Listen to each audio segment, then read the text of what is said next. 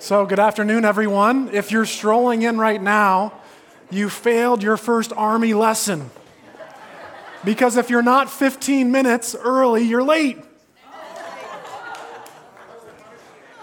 Yeah, right? Drop everybody? No, I won't, I won't, I won't punish you in that way. Yeah, it's funny. You could have a meeting at you could have a meeting at two o'clock, and if you arrive at 1:46, you get yelled at because you're not 15 minutes early. Talk about needing to be prompt. So I'll give you guys some uh, few lessons uh, as I do this talk about Army contextualization, and one is being 15 minutes early to everything. Uh, another thing I'm going to tell you is, is the affirmative response in the Army is a little different than the Marine Corps. The Marine Corps, they say, oorah. But in the Army, they say, hua. So everybody practice your hua. Hua. There you go. Okay, you're going to use that hua when you are in agreement with me, okay? So I encourage you, use your hua today. But um, I'm going to pray for us. And uh, just so you know, the way this is going to be structured is I'm going to talk for about the first 15 to 20 minutes, maybe. Uh, hopefully, I won't drown on too much longer than that. And uh, then I'll open up the floor for questions. So I encourage you just to come up to the microphone uh, to ask whatever you questions you have for me, and I'll answer them to the best of my ability. So uh, as we start, let's just pray and give this time to the Lord. Lord Jesus, we thank you for today. God, we thank you for your presence with us.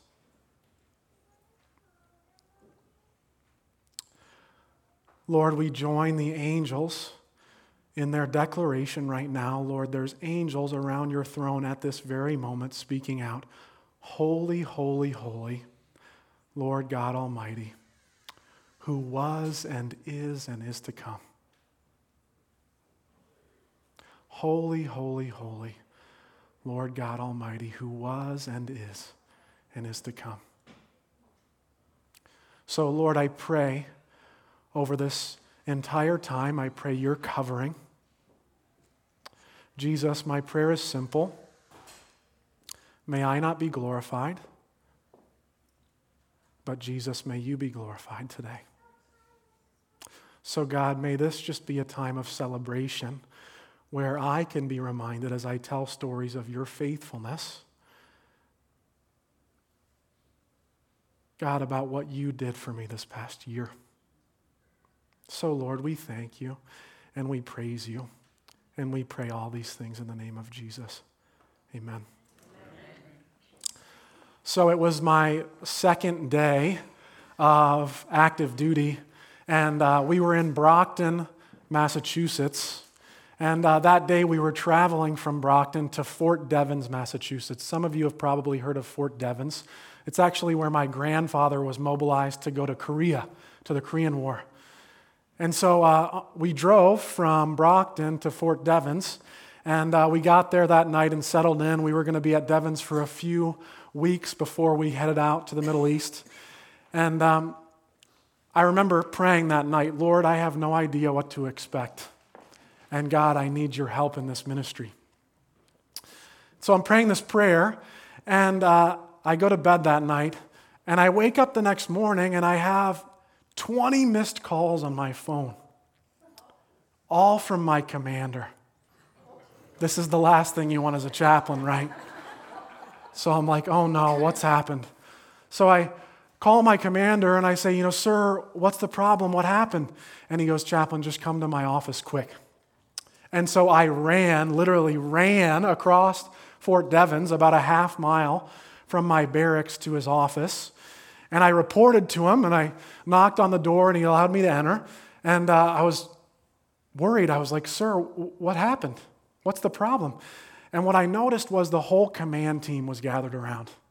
And clearly nobody knew what to do. And he turns to me and he goes, Chaplain, we had a soldier pass away last night. He died in a car accident on the way to Devens to mobilize. And I'm like, okay, let's pray. So I pray with the command team. And I'm like, we got to plan the memorial. We got to do all this. We got to be ready to honor this soldier. And they're like, yeah, but there's a problem, chaplain.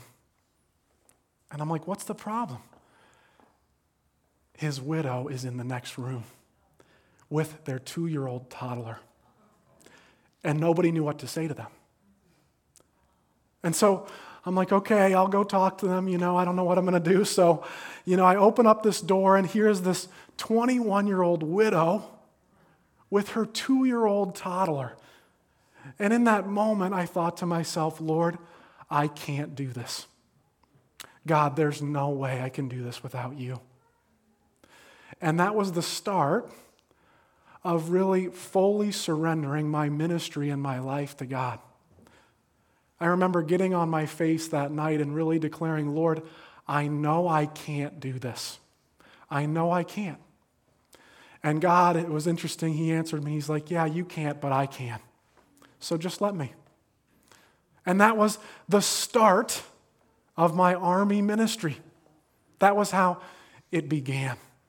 And so the next months were really a process of me learning what it meant to fully surrender my life and my ministry to God.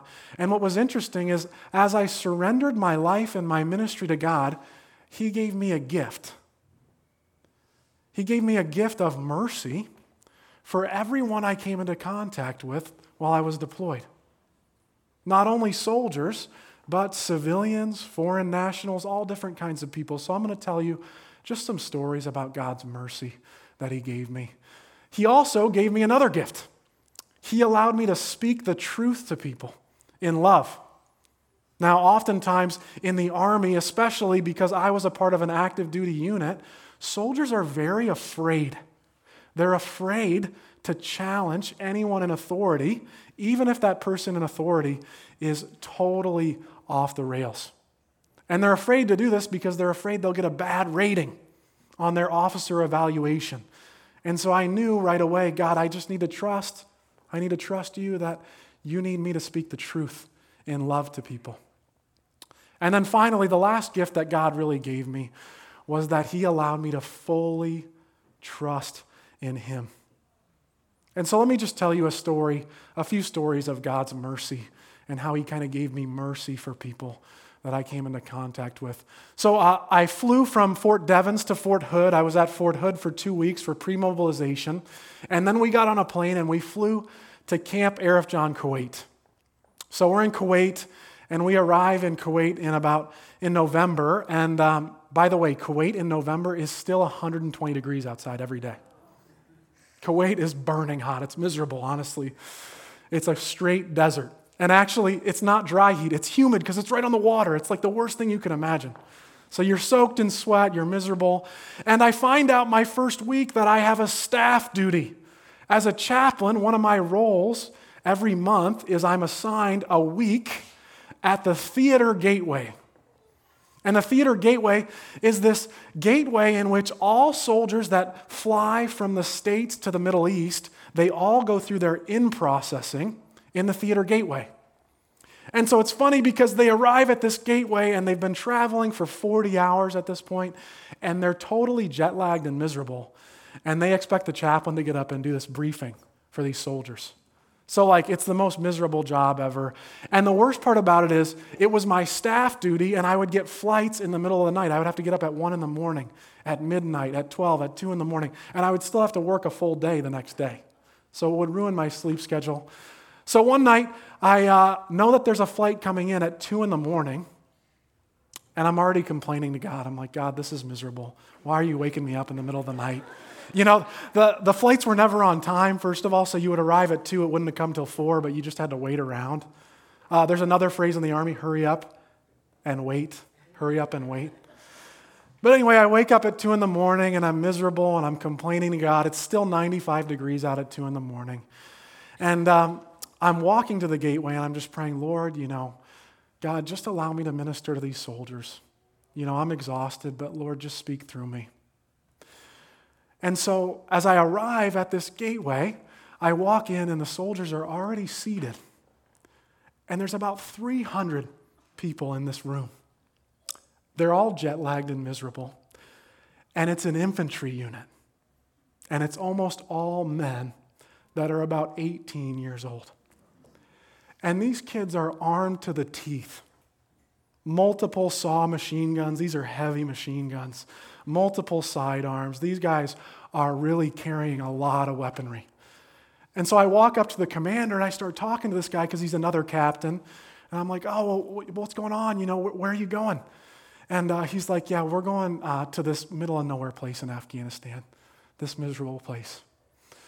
And so I get up to do my briefing. And as I stand up in front of these soldiers, these 18 year old men and women, it was incredible. I felt a surge of God's mercy for these kids just run over me. And my first thought was God loves each and every one of these children more than I ever could. And also, most of them are going to return home either broken, emotionally or mentally or physically, and some of them are going to return home in body bags. And God, you've called me to minister to them. And then the thought went through my mind how many soldiers have sat in this room who never made it back home? And how many soldiers have sat in this room that came back totally different? And in that moment, I stood up and I had my regular spiel to give the soldiers. I told them about what chaplains have to offer for you in theater, you know, confidential counseling and uh, religious services. And I felt like the Lord was just telling me to bless them. And so I got up and I gave my spiel and I blessed them. I prayed blessing and protection over each and every one. And it was so funny because the resounding response from all these young men and women, guess what it was? Hell yeah, chaplain. and then they got up and walked out and left. But God, He gave me a gift in that moment, and it was mercy for these young men and women. And what you start to realize is as you receive God's mercy, is not only does he deeply love you and deeply want to show you his mercy, but he deeply loves everybody else. And you're very connected, all of you. So, just another story of God's mercy. Uh, I had some civilian workers that were foreign nationals that worked for our unit, and uh, they were from all over the place. A few of them were from India, some from Indonesia, but there was one female, young female from Sri Lanka. And while we were overseas, Sri Lanka experienced a major terrorist attack. All the churches on Easter Sunday were bombed, and her family was bombed. And so immediately I thought of this young lady, and I thought, I need to go make sure she's doing okay. You know, I want to go check on her. And I showed up and I arrive at the office, and her boss is like, You don't even want to go in there. You don't want to go in the office because she's beside herself. And she is angry, super angry. So I'm like, Oh, Lord, like, God, just give me, give me wisdom on how to approach this. So I finally, I wait a few minutes, and then I knock on the door, and uh, no answer. So I'm just like, I'm going in. So I open the door and I go in. And there's this young lady, she's about 23, and she's just weeping because she's lost family members in a church that was bombed. And I sat down to talk to her, and she said this to me. She said, Chaplain, I am angry. I'm angry. And it was incredible because in this moment, I just saw this young girl who desperately needed the comfort of God and of the Holy Spirit. And so in that moment, we prayed, and it was so cool. She was like, What, what do I do? And so we opened up to Matthew chapter 6 and we read the part of the Sermon on the Mount where Jesus talks about turning the other cheek and how Jesus says, You need to pray for your enemies and forgive them. And by the end of our time, she was actually praying for the Christians in Sri Lanka to love the Islamic brothers and sisters that they had there. And it was an incredible just time from the Holy Spirit that I had with this young woman. And uh, there was multiple situations where God, he just showed up. And as you are present with people, you notice that God just shows up. I had another soldier, she was newly engaged right before we left for our deployment, and her fiance had given her this huge engagement ring that she was so proud of. And she loses her engagement ring.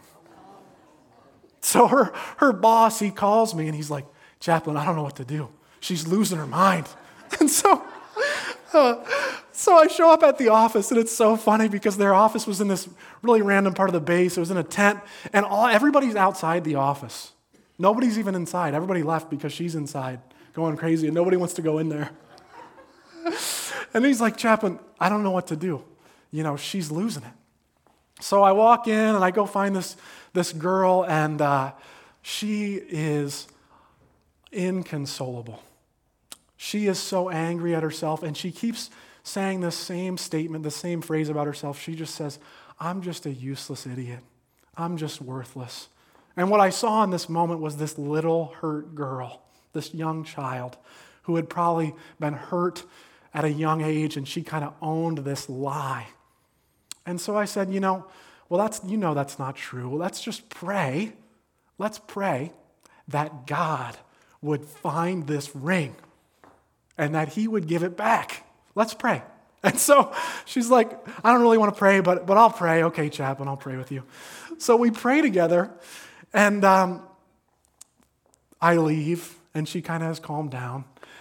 And get this three hours later, she goes to the MP office on the base. Somebody had turned in the ring, and she got her ring back. This was a clear answer to prayer. And guess, guess what? She surrendered her life to Christ while we were overseas. She did. And I think that that witness, just praying and having that answered prayer, really led her to a place of faith. It was an incredible thing to see. But what I noticed is that as I continued to receive God's mercy, He continued to put people in my path who desperately needed it. So, you guys probably know that I, you heard that I had traveled to a lot of different countries. Uh, so, my base was in Kuwait, but I had soldiers in Afghanistan, Iraq, Bahrain, Dubai, Qatar, all over the place. So, as a chaplain, I was able to visit these guys and uh, go to all these places. So uh, I go to Afghanistan, and uh, my commander sits me down before I go to Afghanistan. He's like, I just want you to remember when the sirens go off, make sure you duck and cover. Make sure you duck and cover. And so he's warning me about all this stuff, giving me the whole pep talk. And um, by the way, getting to Afghanistan is like a four hour flight from Kuwait, and it's in a miserable C 17 with these horrible, uncomfortable seats. And uh, when we got there, we did a, what's called a combat landing where the plane cuts hard one way and hard the other way and just drops. I didn't know they were going to do this. My assistant didn't warn me about that. So that was the surprise he had in store for me. Um, but we land in Afghanistan and it's pitch black out, and uh, the sun is coming up, and uh, we're sitting in this building getting the in brief about what, you know, kind of what to expect. And I notice somebody opens the door, and out the door, I see these mountains that look fake. They are so tall. They're the biggest mountains I've ever seen in my life. And so I'm like, I got to go look at this. My, my, my assistant had been to Afghanistan a bunch of times before me. So I go outside, I open up the door, and there around the base, 360 degrees around the base of Bagram, are 20,000 foot mountains. And they're all snow covered. And so it was crazy. It was like in that moment, I was like, God, I just have to praise you. I have to worship you. And it's weird. It's like, in that part of Afghanistan, you can't help but praise God. You really can't because you can see His majesty. So one day I'm up early, I'm reading my Bible outside, and uh, I'm just praising God in Afghanistan. And a security guard walks up to me, not an American, and this security guard is from Uganda. Now it turns out that the Americans have fired all the Afghanis. They got rid of all the Afghanis because all the issues, and they hired all Ugandans and most of these Ugandans are Christians. So I'm sitting there reading my Bible outside, and this Ugandan security guard, he walks up to me and he goes, Do you have any extra Bibles? Like in perfect English. And I'm like, Of course I do. So I give this guy a Bible and we start talking, and um, he just tells me his story that he's been in Afghanistan for three years and he's going to be there for probably at least 10 more. And they stay there to send money back to their families. That's what they do. And this guy was a solid Christian. And in this moment, I was able to really minister to this guy and pray blessing over this Ugandan in Afghanistan. Only God could do these things, right? So weird. A kind of incredible how God sets up these holy moments. Um, another part of my job, also as a chaplain, uh, if you ever hear about the chaplain corps, the three core competencies of the corps are to uh, nurture the living, care for the wounded, and honor the fallen. So, those are the core competencies of the chaplain corps. So, one of my jobs was uh, to do death notifications as well. So, when somebody died back home, uh, we would have to go tell the soldier that so and so has passed away. And so, um, my first few months, we did a ton of these.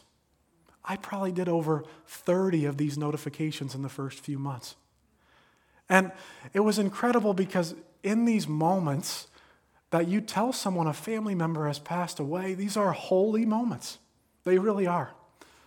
Just one story we had a young female soldier who was actually, she's from New Haven, totally not Christian, totally not religious. And um, she had had a bad experience in the church as a child. Um, she identified as a lesbian soldier, as a lesbian uh, woman. And so I found out that her mom had died. And she didn't know. Because sometimes the Red Cross will tell you soldier already knows. But this time I knew she didn't know. So I show up with my commander to talk to this girl, and um, my commander, he's, he's a, an engineer, worst bedside manner ever. He just walks up to her, he's like, Your mom's dead. And then, and then this girl just loses it. She loses it. And so I walked up to her and I just held out my arms like this. And she just walked toward me and let me hold her as she wept, as she wept. And actually, from that point on, it was quite incredible. She came to every Bible study I put on. And actually, she made a declaration, a rededication of her life to Christ by the time I had left. But it was just incredible moments like that that you know God could only orchestrate, only God could do this stuff. Uh, so, talking about speaking the truth uh, in love, part of the chaplain's job is to kind of challenge the commander. So you're special staff, so you have a special relationship with the commander. Everybody else has their chain of command, but the chaplain and the lawyer, the JAG, they both have an open door to the commander. They're directly uh, in relationship. And so uh, I would have to challenge some of my commanders. I had about 30 different commanders, so a lot of different guys. Uh, but just one story. Uh, we would have our brigade command and staff meetings every week. And um, one week, my commander shows up, and he's this active duty Southern guy, really intense, and he's super angry this week. So he walks into the meeting room, and the nameplates are messed up on the table. The nameplates are messed up on the table, and he notices it immediately. And he just goes off on everybody. And he goes, We're going to start this meeting all over again. I'm going to walk out, and we'll act like this never happened, and I'll give you guys to get your whatever together. and I'll come back in and we'll start. So we fix the nameplates, everybody's freaking out, and he comes back in and he's still angry. And it's funny because the commander has his opening comments, and then who's right after him? The chaplain. The chaplain has to talk right after the commander. So he's blasting people around this conference table, just destroying people.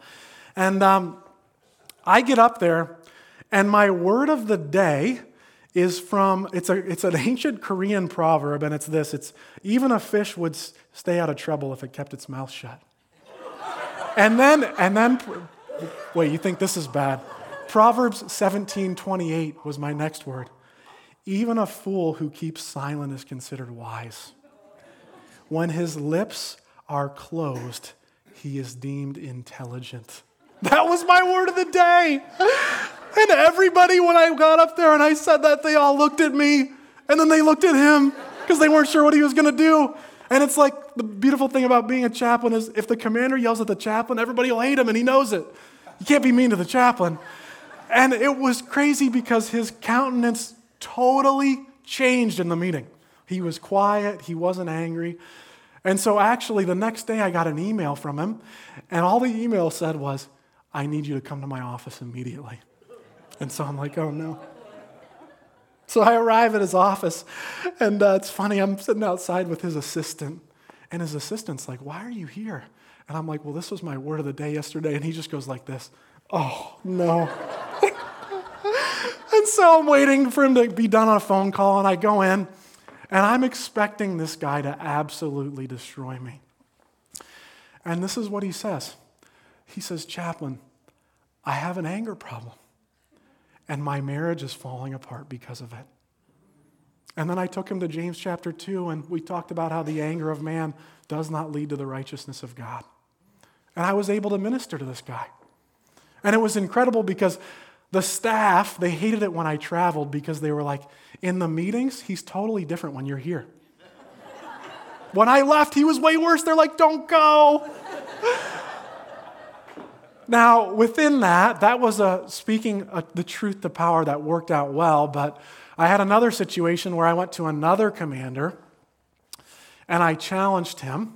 He was a married man and he was hanging out with a female soldier a lot. And I said to him, This is a bad idea. You don't want to do this.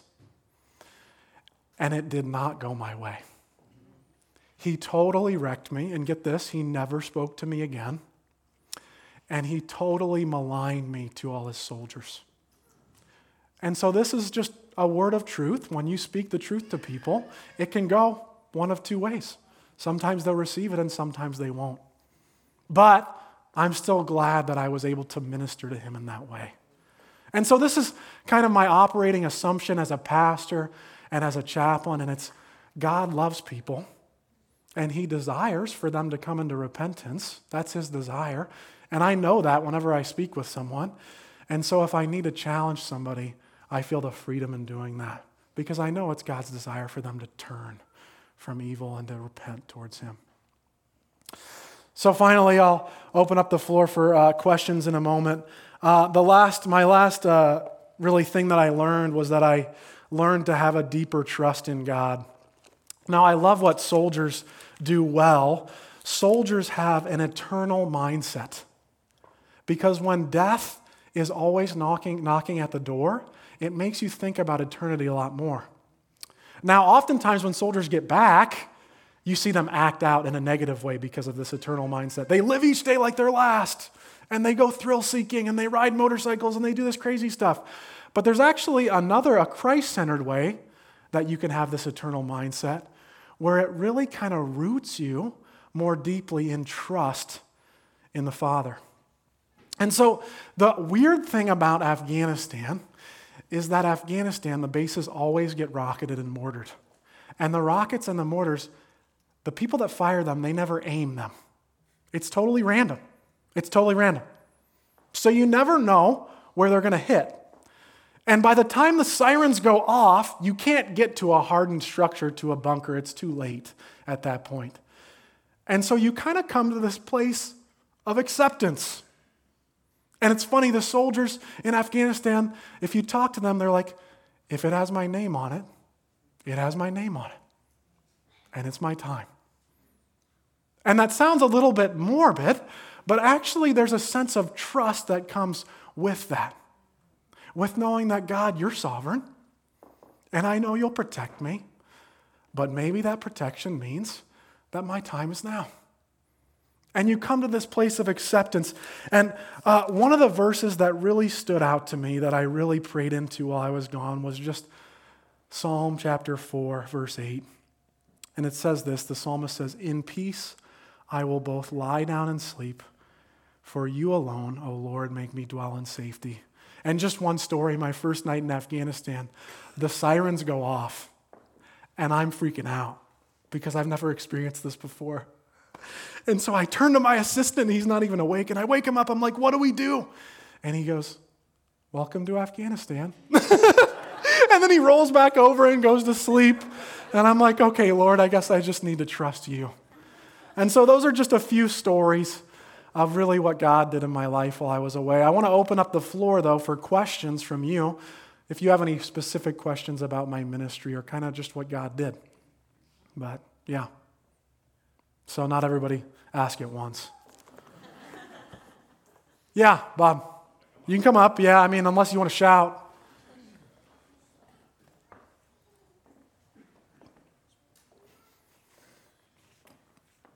I would, Im- I would imagine that one of the most difficult uh, things for you to deal with in terms of soldiers mm-hmm. is to deal with their killing other people. Mm-hmm. And I'm wondering if you could share a little bit about that and how you prepare them. And mm-hmm. again, particularly as Christian soldiers, mm-hmm. how would that uh, work itself out? Mm-hmm. Yeah, that's a great question, Bob. Great question. So, there are a few texts in Scripture that really describe this act of war or this act of killing. And the Bible differentiates, right, between murder and killing. There's a differentiation, right? In the Ten Commandments, it says, Thou shalt not murder. But then in Proverbs, it says there's a time for war and there's a time for killing, right? And so, my soldiers, when they came to me, a big part of my job was for them to recognize that if you take a life, you're no longer the same. And that's okay. You just accept it. And really, I would walk them through the story of David. Because David is this man after God's own heart who killed a lot of people. A lot of people. I mean, it's all through Scripture. He's constantly warring with people, you know? How could this guy kill so many people and still be a man after God's own heart? And what I find very interesting about David is that God loved him, and he's declared this man after God's own heart. However, there's an innocence that is removed from David. You see, he goes to build the temple, and God's like, You can't do that. You can't do it. Your son will do it because he won't kill people, he won't have blood on his hands. But you, you can't do it. And so I think you can be a man after God's own heart and be changed by war. I think the problem is a lot of soldiers, they don't want to change. They don't want to admit that an innocence has been taken away. And so a lot of my counseling with soldiers was just walking them through what does it look like now? Because life is different.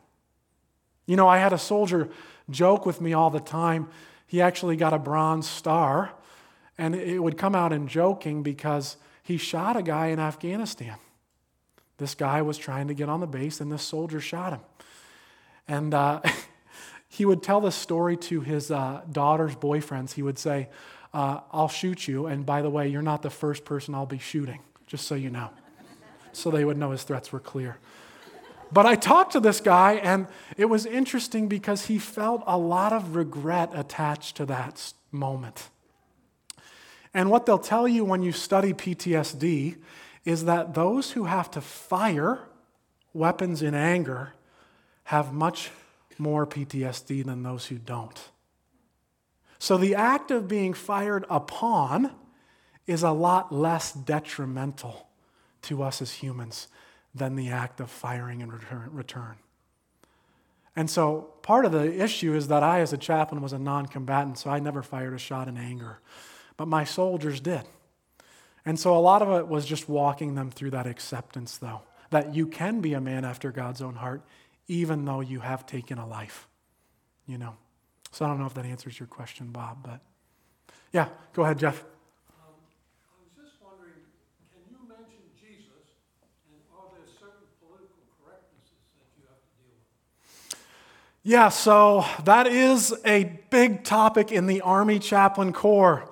And that's part of the reason why I'm not an active duty chaplain, because I feel like the active duty chaplains are much more restricted because they're much more afraid to speak something about Jesus and get in trouble for it. But really, the way it works in the Army is it's structured like this you have two types of events. You have mandatory events that all soldiers need to be at, and you have optional events that soldiers choose to be at. So, whenever you have a mandatory event, so for example, a mandatory event would be um, a change of command ceremony or something like that. Whenever you have a mandatory event, you're not allowed to evangelize or proselytize from the pulpit. But when you have an optional event that soldiers can choose to come to, you can say whatever you want.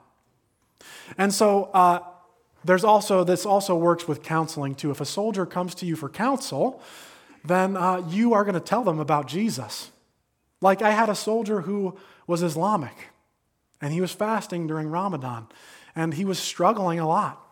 And he came to me for counsel, and he knew that I was going to tell him about Jesus, and he knew that I was going to pray for him in Jesus' name.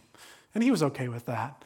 But um, if that, yeah, so if, if they're choosing to come to something, it's different than them being forced to go to something. But you can still pray in Jesus' name at a change of command. It's just you can't evangelize. You can't go up to at a change of command and say, okay, everybody, we're going to have an altar call. Come forward and accept Jesus now. You know, you can't do that. So, Uh, some chaplains are very fearful about it, though, which, I, which I've noticed, you know?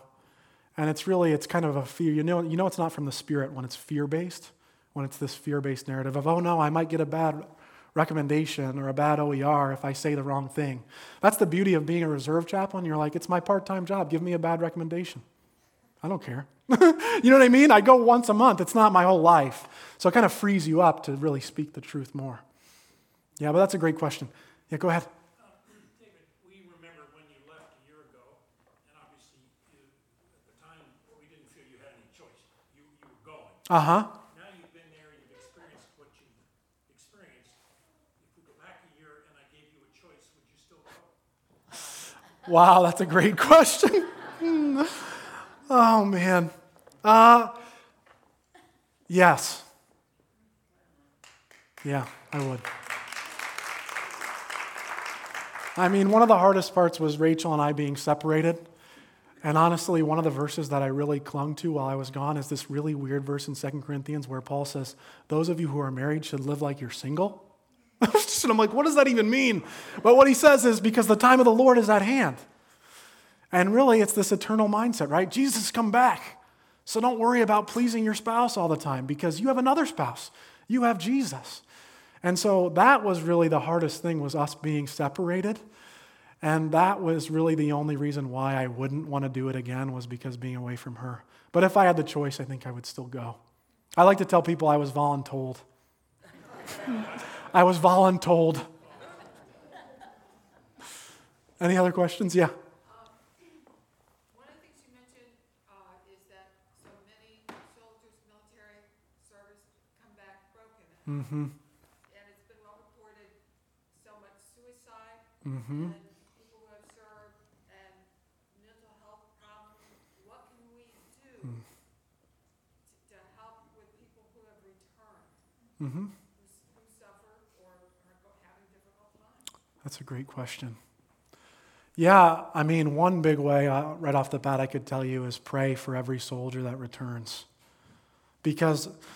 just being a reservist who was not really in combat too much, returning has been harder than I thought it was going to be. It's been hard. You know, I did life with people 24 7 for a year. I shared my holidays with them. I told them their family members were dead. Like I had spent holy moments with these people, and then it's just over. Active duty is a little different because you go back to a base and you still have some support. You're still with your same friends. But a lot of these guys I'll never see again. And what I realize is the reintegration is not as easy as I expected it to be. Um, I've been incredibly lonely, to be honest. And I'm married. You know, I have my beautiful wife who's with me, and yet I still feel a lot of loneliness. And so I think about like my chaplain assistant. He's a single guy. He's deployed maybe three or four times now. And he's come back home, and there's like nothing for him. So I think a huge way is prayer. That's probably one of the main ways right there. But I mean, also, there are organizations that support vets well, as you probably know about. I mean, one would be uh, the Wounded Warrior Project, which I know they've had some stuff come out lately that was not the best. I encourage you, though, if you want to support vets, do your own research because there's a lot of supporting companies that not many dollars actually get to helping soldiers, you know?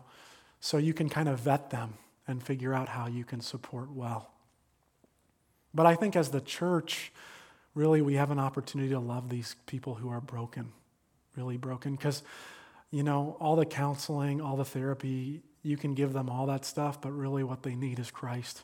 He's the only one that can really bring that newness of life when you return. You know? Yeah, go ahead. Did you have any interaction with any local churches or local groups? yeah. So Kuwait is an Islamic country. There are no Christians in Kuwait. There's no Kuwaiti Christians. It doesn't exist. If you're a Kuwaiti Christian, you're wrong. It's illegal. You can't do it. But there is a sanctioned church in Kuwait that's mostly for um, foreigners who have come to work in Kuwait and uh, live there. So there's like languages, 50 different languages uh, preached at this church in Kuwait. So we went and we took part in a few of these services. And um, it was very interesting to me. It was a really good reminder for me because there was no service of white Westerners. And I was like, oh, yeah, like most of the Christians in the world, they don't look like me. And they don't even really believe like me. I went to one service and it was a Hindi service. And it was funny because there was two women pastors on stage. One was speaking in Hindi and one was translating into English. And they were on fire. They were going crazy. Like they were preaching with such authority. And it was a good reminder for me that the kingdom of God is much bigger than I really think it is. And so we went to that church a few times. And actually, I probably shouldn't tell you guys this. I know this talk's being recorded. Hopefully, I don't go to jail for this. But um, one of my coworkers in Kuwait, an Islamic guy, one of the civilians that worked for my unit, he lived in an apartment complex. And in his apartment complex, there was a lot of Filipinos. And the Filipinos, they wanted Bibles. But you can't find Bibles in Kuwait. You can't just order a Bible in Kuwait. It doesn't work that way. And so he's like, Chaplain, like, can you give me Bibles to give my neighbors? And I really probably shouldn't have done that. But I did it anyway, and I regret nothing. So um, I gave him like 30 Bibles to give out to everybody that lived in his building. And it was really funny to me because it was this Islamic guy who cared for his Christian neighbors, and he wanted them to have Bibles. It was like kind of mind blowing to me, but it was a cool opportunity for uh, me to be able to witness to him and really kind of almost a witness of him to me in a way. I was like, that's a really solid move you got there. So um, yeah, but I don't know if that answers your question. But every country I was in is, is an Islamic country. And so, um, highly regulated churches in all those countries. And some of them have, under, all of them have underground churches. Some have underground churches that are more heavily persecuted than others. You know, like there are Christians in Afghanistan, but very few. Very few. Yeah, go ahead.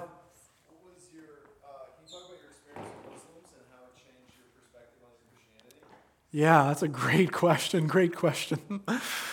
yeah, when people ask me what it was like to live for a year in the Islamic world, I tell them I learned to be a much better Christian. Because there's a couple things that Muslims get well. One of the things they get well is this idea of submission or surrender. Islam itself, it means to submit. That's what it means. And one of the beautiful things about Islam is Muslims get on their face five times a day and they declare, You're God and I'm not. And there's a humble submission that comes in that. And I think there's something that we could learn as Christians from that submission to God. Now, it's wild because some of their submission, I think, comes out of fear, whereas our submission comes out of love. But I mean, the Hebrew Bible does talk about fear. And so, you know, I've kind of thought about this idea of fearing God, and it's not all unhealthy. It's not. Oftentimes, when we think of fear, we think about like an angry, unhealthy father or some other type of fear. But with God, He's perfect. He's not going to judge you wrongly. You know, He's always right. And so, fearing Him is different than fearing a person.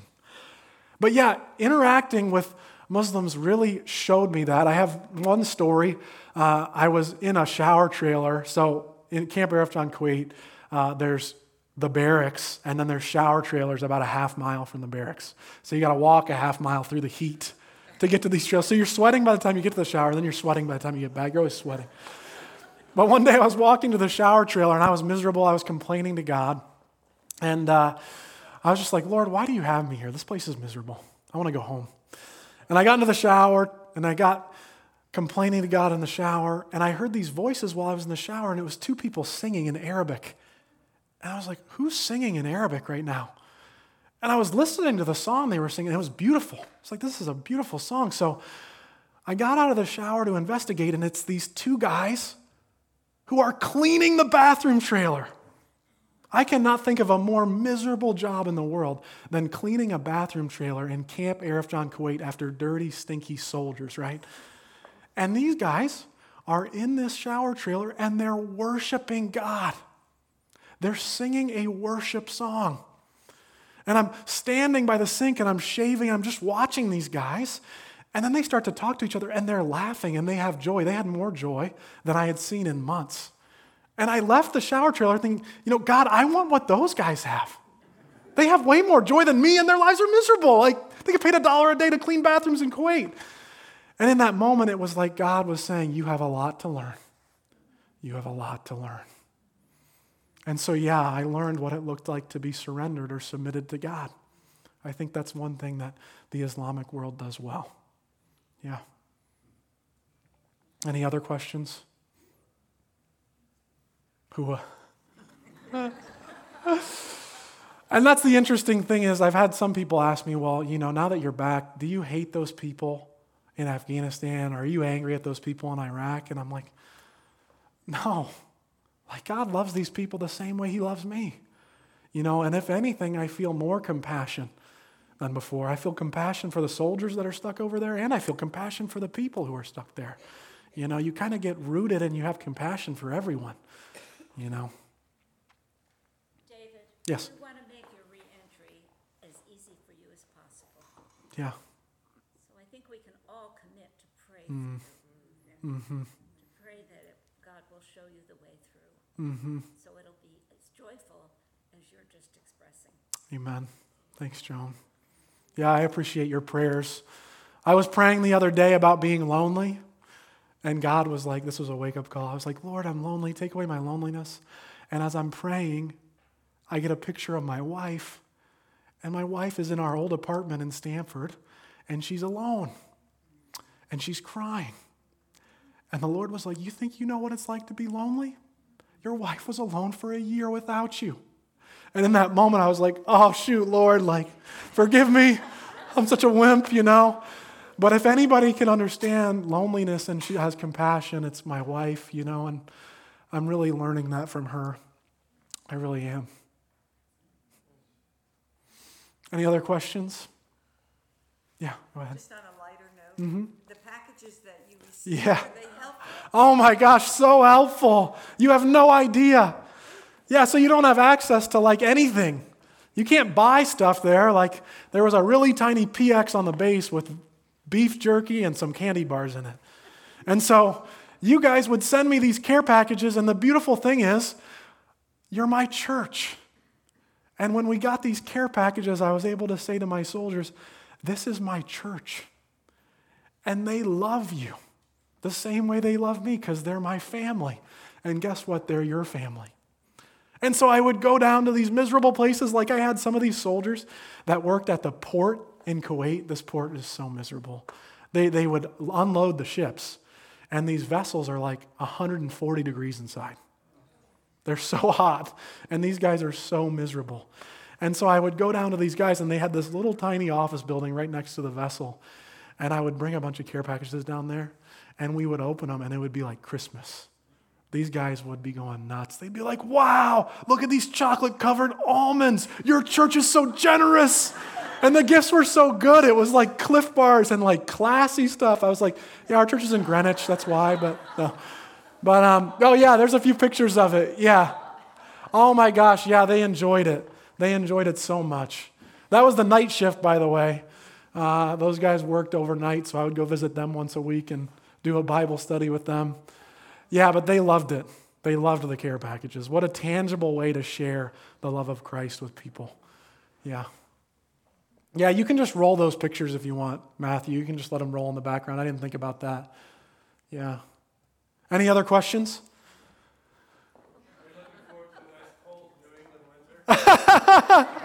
My blood is so thin. I was freezing this morning. I was like, oh no. Yeah, not at all. Good question. Yeah. Oh man, yeah, that's a loaded question. That's a hard one. Um, so I, I, when I raised my command and I, commi- and I hand and I commissioned in the army, what I didn't know is my recruiter did not tell me the truth. He didn't tell me that I owed the army eight years. So, um, so my eight years are up July 17th of 2021. But who's counting, right? Um, so uh, I have the opportunity to resign my commission July 17th, 2021, or I could stay in the reserve. And so I'm really praying for the Lord for wisdom on that. Now, I have what's called dwell time, which means because I was deployed for a year, uh, now I get over three years back where they're not allowed to call me back up. So I know I'll have time where I can't get deployed again. But I don't know if I ever want to get deployed again. So I guess that's something you could pray for me. I really loved the ministry and enjoyed it, but yeah, I don't know if I want to do it again. yeah, but that's a great question. Yeah, so I have to decide. When you're an officer, you raise your hand and you commit for life until you resign it.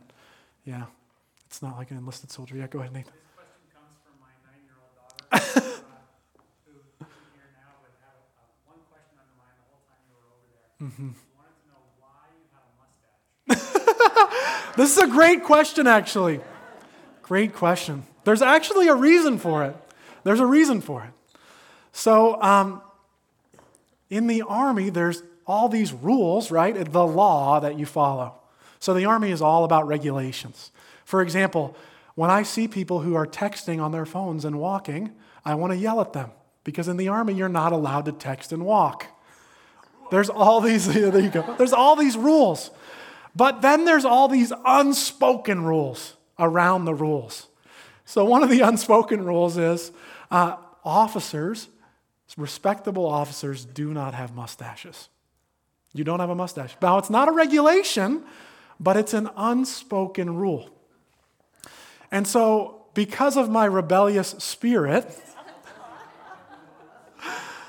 now, because my role as a chaplain is a heavy one, what I recognized is my mustache was a great way to break the ice. Because soldiers saw right away, oh, this man of God, he doesn't take himself too seriously. You know, he likes to have fun. He doesn't really care that much. And it was a great way to open up conversations with people. And my soldiers took polls. They were like, a bunch of them hated it. He needs to shave that thing. A bunch of them loved it. You know, it's kind of like the way the church is being torn in half right now about the mustache. But it was really just this icebreaker because people knew that I wasn't necessarily adhering to all the rules of the in crowd. So that's kind of the reason why I have the mustache. And that's why I still have it. because now my commander hates it. I'm just kidding. Great question, Nathan. Yeah. Do you see any difference in the young soldiers who had a faith and against the ones who didn't have a faith and how they dealt with some of the traumas being abroad like that in active service? Yeah, um, there's a huge difference, I would say, right off the bat. Um, I traveled to northern Iraq in March, and I was at a base really close to Syria. And a lot of special forces soldiers were stationed on that base. So the special forces guys, they don't follow any of the rules, by the way, because they don't have to. They all have beards.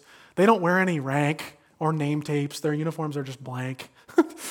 but I went and I, I knew that the, there was only one chaplain on this base in Iraq. And so when I, before I, uh, I left to go up there, I, I emailed him and I said, "Do you want me to do your chapel service?" And he was like, "Yeah." So I went up there and um, I arrive at this chapel service, and lo and behold, there's all these special forces soldiers at the chapel service. And so I preach my message and I do the Lord's Supper and they take communion. And I start talking to some of these guys just after the message. And some of these special forces soldiers had a really solid faith. It was incredible to me because these guys are always doing crazy stuff. You know, these are the guys that go behind enemy lines and do all this wild stuff. But I would say when you talk to soldiers who have a faith, you recognize that they have a firm foundation. And what I mean by that is that they're not quite as affected by trauma. And they're not actually as affected also by making bad decisions or doing the wrong thing because a lot of soldiers, what you see is if a soldier has no faith, their identity all gets wrapped up in their rank. And there's some problems with that. One of the problems with your identity being wrapped up in your rank or your soldiering is when you leave the military, your identity's gone. This is part of the reason why we have such a bad problem with suicide. Because these men and women have been taught that all their value is contingent upon that rank. And then when you no longer have it, you feel like you have no value. And so the difference, I think, would be that these men are rooted and established and grounded. You know, I was doing a gateway brief one day, another group of infantry soldiers there. At the end of the gateway brief, this young man comes up to me named Gabe, and he goes, Pastor David? And uh, it was Gabe Cutter. He's married to Valerie Shaw. You guys know that? and he was leaving for a combat deployment. And it was awesome because he and I spent, he's a platoon leader. He's 22 years old, in charge of maybe 30 young men. And uh, we spent the next three days together because he was on my base. And we prayed together every night and we read scripture. And his feet were firmly established. That's a young man right there that I'm not worried about, you know? And there's a confidence, a strength that comes in really being rooted, in being rooted in something other than your uniform or your rank or your title or any of that. And so, yeah, you can definitely tell with soldiers of faith. Yeah, yeah, go ahead. That was really a God thing in talking to Charlene. Yeah. Valerie, that Gabe was really praying Mm-hmm. that there would be some, another Christian soldier he could relate to, and there you were. Amen. When I first heard that story, that somehow the Shaws had let you know,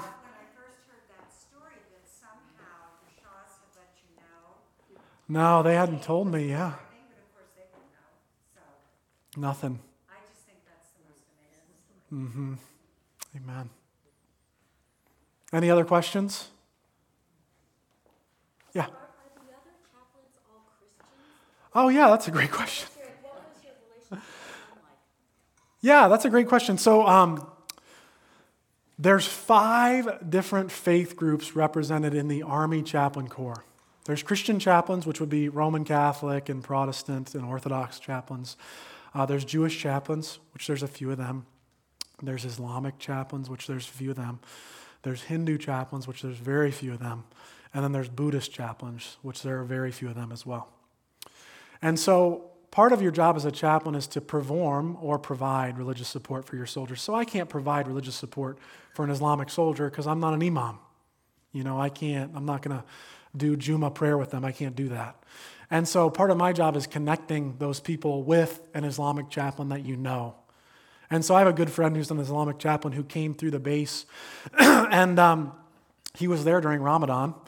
And I made sure I dragged my soldier to their prayer time every night because he said he wanted to be devout, and I was going to make sure he was going to be a man of his word. So I, the Christian chaplain, dragged my Islamic soldier to his uh, uh, iftar dinner and then prayer time after.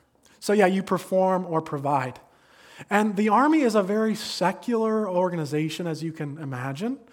And so it really kind of breaks down the walls in faith groups. Like, you just know, like, the rabbi's not my enemy. He's just another man of faith that I can pray with. You know, the imam's another man of faith that I can pray with. And you know they care for your soldiers, and they know you care for their soldiers. And so there's a lot of camaraderie in the chaplain corps, which is a beautiful thing. The one hard part is you always have a few groups that don't want to be involved in the camaraderie. And the majority of chaplains in the Army are Southern Baptist. And Southern Baptists, they're the ones that know everything, so they don't necessarily want to be involved. Um, like when I showed up on the base, there was like five different Southern Baptist services in Kuwait, and there was one other Christian service. So the Southern Baptists ran all the services. And they had a bunch of them because they didn't get along with each other, so they wanted to do all these other services. But um, there was one service that was a, a Lutheran uh, service, and there was two female chaplains in it. Just two female chaplains, both young, both new chaplains. And so I arrived, and there was this really cool Southern Baptist service that I knew I could be a part of with all these cool young male chaplains. And I'm praying, and the Lord's like, no, you got to go to that one. And so I went to the Lutheran service. So I was, I helped out at the Lutheran service for uh, my time in Kuwait. But yeah, so there are different faith groups, and yes, chaplains do support one another and they do pray for one another. Yeah. But there's over 200 faiths recognized by the army. You have like Jedi soldiers and all this other stuff. You have pagan soldiers. Like I had a soldier asked if he could make a sacrifice to Thor. Yeah, you have to deal with some unorthodox beliefs. But the beauty of dealing with that is um, you can be around people with unorthodox beliefs. It doesn't mean you have to have them. You can interact with people who have weird thoughts, weird faith. Doesn't mean you have to have that. And you know, they know that you're a Christian and they're okay with it. They see the cross on my uniform every day. They would know what they were going to get from me. You know, the guy's going to come talk to me about Thor. I'm going to tell him about Jesus. So. oh, man. Any other questions?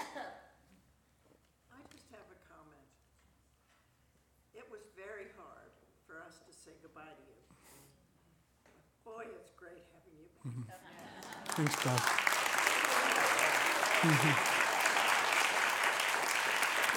Thanks, guys. I appreciate it. Well, I'm just going to pray for you guys and bless you as you go. And if you want to linger and talk to me, have any other questions, feel free to come up and ask. But let's pray. Lord Jesus, we thank you for your presence here with us. Lord, we thank you for your love for us. And God, we thank you for your faithfulness. Lord, I am so blessed to be a pastor here at Stanwich, for this to be my home. And I'm so grateful to be back. So, Lord, I thank you for my church. And God, I thank you for each person that's a member of this body, this family. Lord, I pray as we go out to our respective places of mission that we would be reminded that you have called us to be your gospel agents today. That, Lord, you have called us to be missionaries in our neighborhood. So, Lord, may we be inspired by the love we've received by you and show it to everyone we see. Lord, we thank you and we praise you and we pray these things in your name. Amen. Amen. Thank you all for coming. God bless you. You're welcome. Thanks.